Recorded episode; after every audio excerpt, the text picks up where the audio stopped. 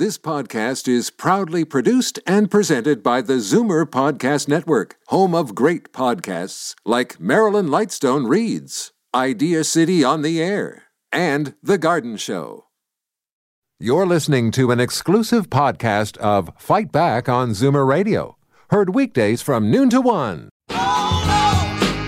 Fight Back with Libby Znaimer on Zoomer Radio. Welcome back. I want to take a closer look at how the lockdowns are affecting business, especially small business, and some of the anomalies that are making the rules hard to swallow for a lot of people. One of the big ones, notably big box stores, mostly American, can stay open and sell the kinds of things that shuttered small businesses are stuck with. So, for instance, uh, you can go to a big box store and buy some flowers and line up to get them, but you can't get it from your local florist who you may have been dealing with for 20 years. Anyway, I would like people's experiences with that. 416 360 0740, toll free 1 866 744 740. The Canadian Federation of Independent Business wants the province to amend the lockdown rules. We're going to be checking in with Ryan Mallough and with two small business owners. Madeline Amson is the manager of Bang Hair Salon, which has been closed since yesterday. And Donna Dewar, who has talked to us many times, is the co-owner of Mildred's Temple Kitchen here in Liberty Village. It's a restaurant that's been limited to takeout and delivery for some time. Hello, everyone. Hello. Hi, Libby. Uh, hi. Let's, hi. Let's begin with Madeline. You've been shuttered since yesterday. Uh, first of all, did you have a big surge before you closed? We did. You know, typically we are closed Sundays and Mondays, uh, but when we heard the announcement on Friday, uh, we decided to open later Saturday and we opened for a full day on Sunday as well, just to try to accommodate the people that would have been coming in this week. Okay. So, uh, what would you say you did? You did one week's worth of business on the weekend? Probably about that. Yeah. It was, it was pretty busy. I, am sure that, uh, that the same was true in a lot of salons. Uh, also in the uh, hair salon mani-pedi place that that I go to up the street from our house. Um, but what happens after that? So you have you have a week of money. Uh, what happens after that? So we're actually going to operate very similarly to the first time that we went into lockdown. So you know, of course, our bread and butter is being behind the chair and actually, you know having clients in, but we're switching to a retail based approach. So what we have set up is we are going to be selling our full line of retail products. We have color kits as well as hair treatments. We do also have a link on our website to purchase gift certificates for future services. Uh, so we're just switching gears there. We're going to have everything set up for uh, contactless pickup or delivery. Okay, well, I had, this is a, a, a, sort of amusing story. Uh, when I walked in to do uh, the promo that I do just before 10 a.m. every morning, I did not recognize our wonderful operator Jordan because uh, he had got just gotten a haircut, which transformed him, and new glasses and the mask. So, uh, um, but uh, yeah, he he said that he'd been nervous about going to a barber, and so his father watched tutorials online and did I have to say a fantastic job cutting oh, his hair. But That's great. But but uh, personally I would not want to be called on to cut anyone's hair especially my own. Yeah. Uh, so uh, yeah, I mean, uh, Madeline, uh, I'm. I hope that you will be able to operate like that. let's go to Donna. You've been uh, limited to takeout and delivery for how long now, and how's it going? Well, Libby, we've been. I'm not sure what lockdown we're in now, but indoor dining, uh, this is the third go around for indoor dining. And, um, I, I, you know, I don't know what to say. kind of speechless. I, um, I will say, I will say something to the comment about the big box stores and, you know, the ability people have to go and buy things there. What we've discovered with our clients and particularly our base in Liberty Village is how people have been very supportive of our small businesses and are pivoting to doing their shopping through our uh, our online store and our pantry. So, you know, I'm, I've got my faith in humanity out there that people will do the right thing and support the small businesses. Well, some some people will, or or to the extent that they can. Ryan Mallough, what are you proposing as as changes to the rules? Yeah, so first of all, I'm, I'm very glad to hear that, that small business support is out there. We know we've seen it in poll numbers, but it's very good to hear that uh, we're seeing it on the ground. for for us, one of the, the biggest frustrations coming out of this from our members is on the retail side, and that's really because of the time of year it is. I mean, this is the, the holiday shopping season. It is usually the busiest and best time of year for retailers, and this year, more so than others, really is make or break for them. They need a strong November, December. Uh, otherwise, odds are with the traditionally lean January, February, March, they're going to get shut down and they're not going to come back. That's going to be permanent. Uh, uh, so you, you've their, estimated 160,000 permanent business closures across the country? That's what we're looking at potentially, and that was before these lockdown measures came in. I expect that number is a little bit higher right now. We're looking at about 14% of all small businesses in Canada being at risk, wow. um, and that's sort of the medium number. And and so what what are you proposing? So we're we're looking to the government to uh, adopt a, a made in Ontario COVID 19 retail policy to allow some in store shopping during the holiday season. I mean, we, we cannot wrap our heads around the idea that your local independent bookstore has been told it is not safe to buy a book here. You need to be shut down, but you can purchase the same book in a Walmart with 300 other people. That just doesn't make sense to us. So we're looking to the government to, again, we understand the need for health restrictions, but to allow some capacity in for some in store shoppers uh, to help give those businesses a fighting chance during the holiday season. Yeah, I, I have to tell you, this is just personal experience because I've tried to make a point during stage two of shopping locally in small places as opposed to uh, anything like department or big big box stores. And uh, it feels safer that because you know the it it said you know there's one person or two people or three people at a time and you can just look through the window. And if you don't like the way things look you don't have to go in. It's not a matter you've gone somewhere you've parked the car you've paid for parking blah blah. Uh, so it is kind of uh, hard to understand what is behind those rules. Um, Madeline, do you think that the rules governing you are, are fair? Well, we definitely think that we've been taking every precaution possible and then some. You know, we're naturally trained in infection control in our space. So um, we've gone above and beyond. Uh, so we really do wish that we could have stayed open, and especially during, uh, like you said, the busiest time of year. This is the busiest time of year for us.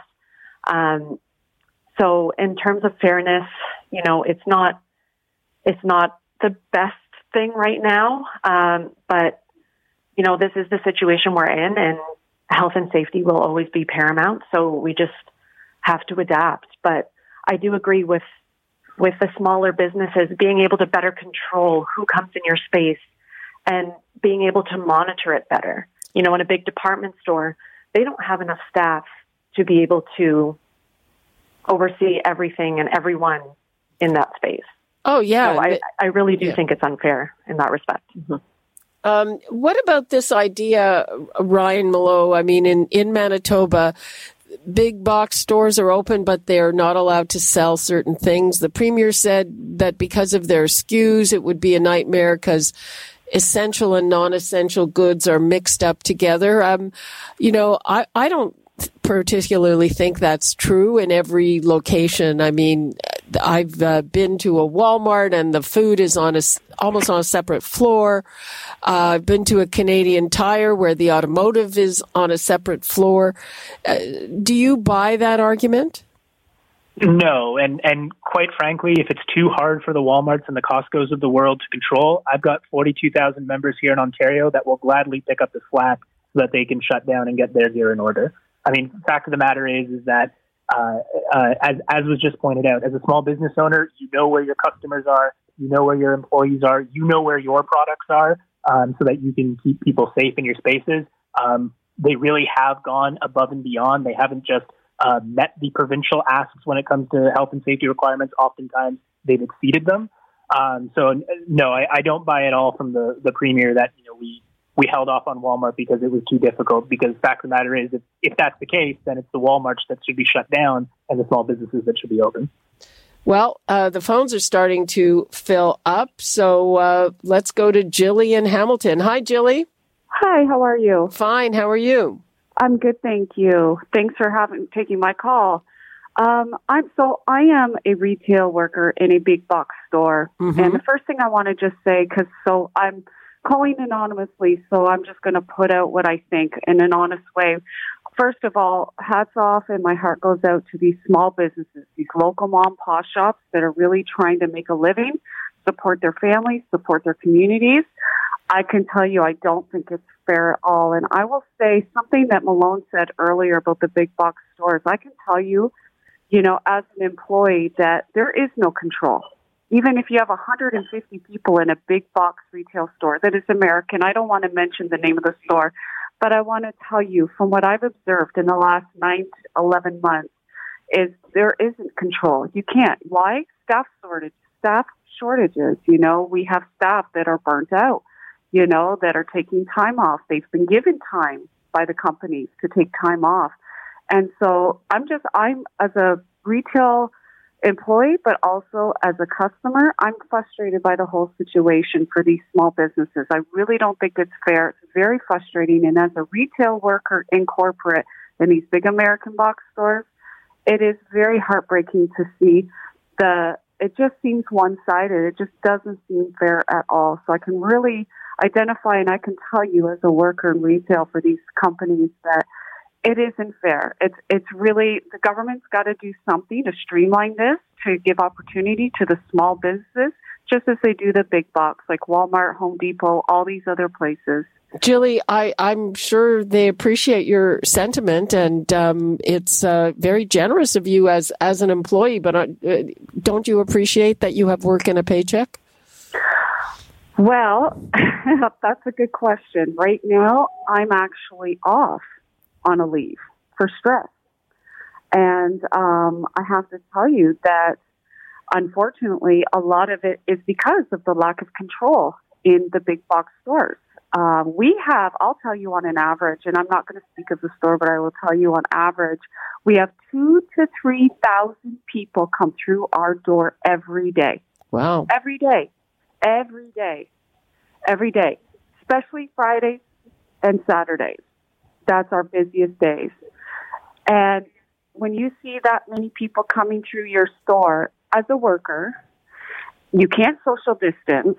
It's impossible. If you, as a, as a customer, you're going in a big box store, you know that people aren't social distancing. There's only so many people around patrolling. They've got security at the doors, counting the number of people coming in. But as far as social distancing and sanitization, it's almost impossible. I can tell you as a worker to wipe down my station, every customer, we would be backed up for miles. Jilly, uh, all the best to you, and, and thank you very much for that. Thank you. Okay. And again, you know, but the best to all these small business owners. My heart goes out to you, and I wish you all the best. Thank you.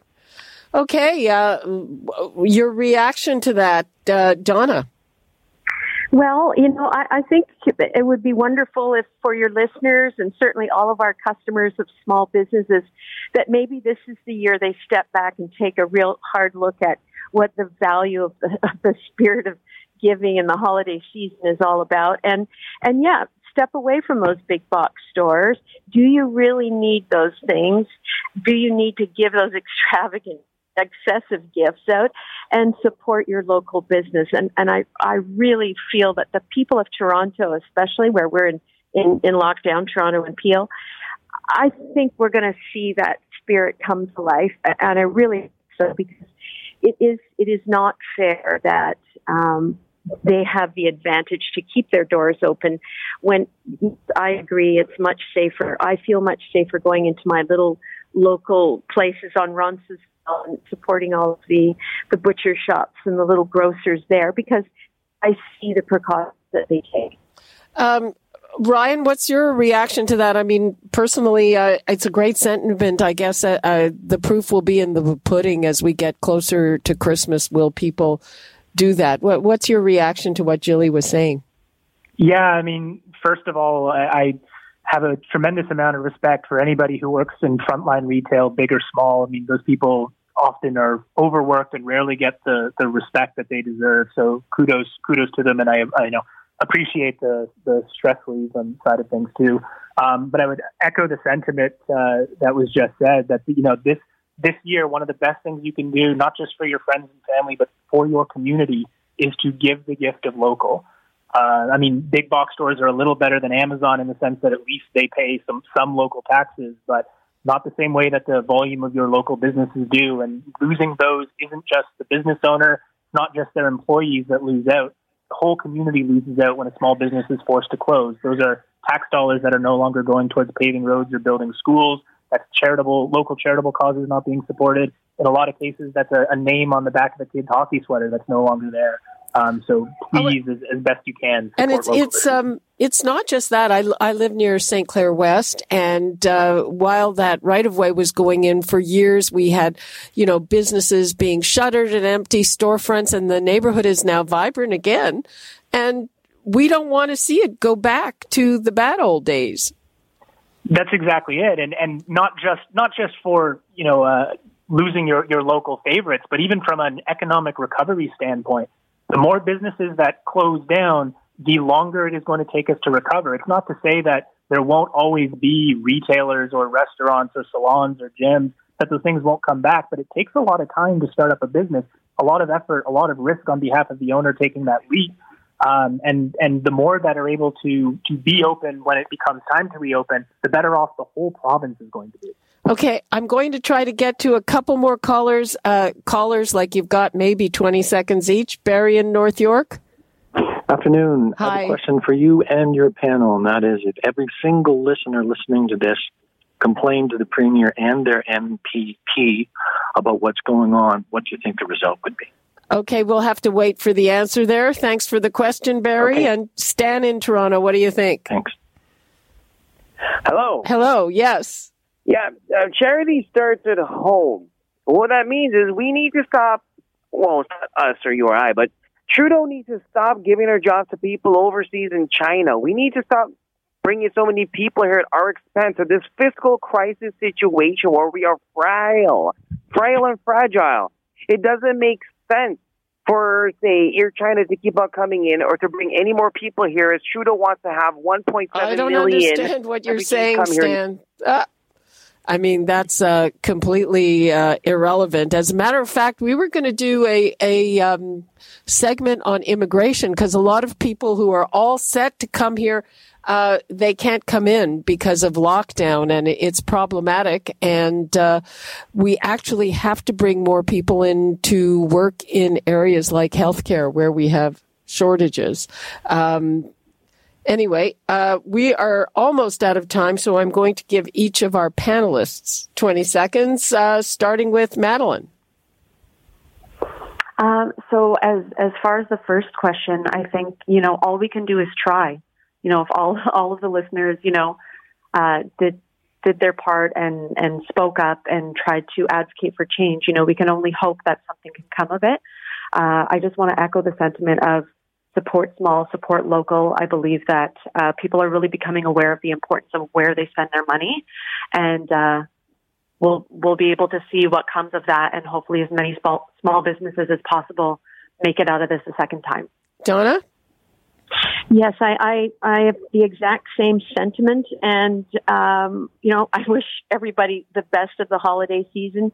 And I would just say one thing to our political, uh, uh, people. If you uh, are going to open us up before the holidays, uh, which I, I suspect may be unlikely, I, I think that this has to be a very measured approach to how we start to open up businesses again. And a lot of thought needs to go into that. Yeah, you would hope so. And Ryan?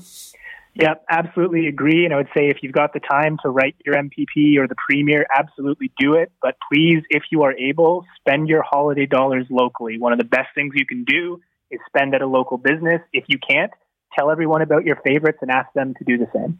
Okay. Uh, thank you all, and uh, let's hope for the best. And we will keep checking in on all of this. And of course, we'll keep you informed about any of those tweaks that may happen. Thank you so much, Madeline Amson, Donna Dewar, and Ryan Mallough.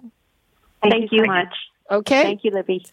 Bye bye. And that is all the time we have for today. You're listening to an exclusive podcast of Fight Back on Zoomer Radio, heard weekdays from noon to one. You're listening to an exclusive podcast of Fight Back on Zoomer Radio, heard weekdays from noon to one. You're listening to an exclusive podcast of Fight Back on Zoomer Radio, heard weekdays from noon to one. This podcast is proudly produced and presented by the Zoomer Podcast Network, home of great podcasts like Marilyn Lightstone Reads, Idea City on the Air, and The Garden Show.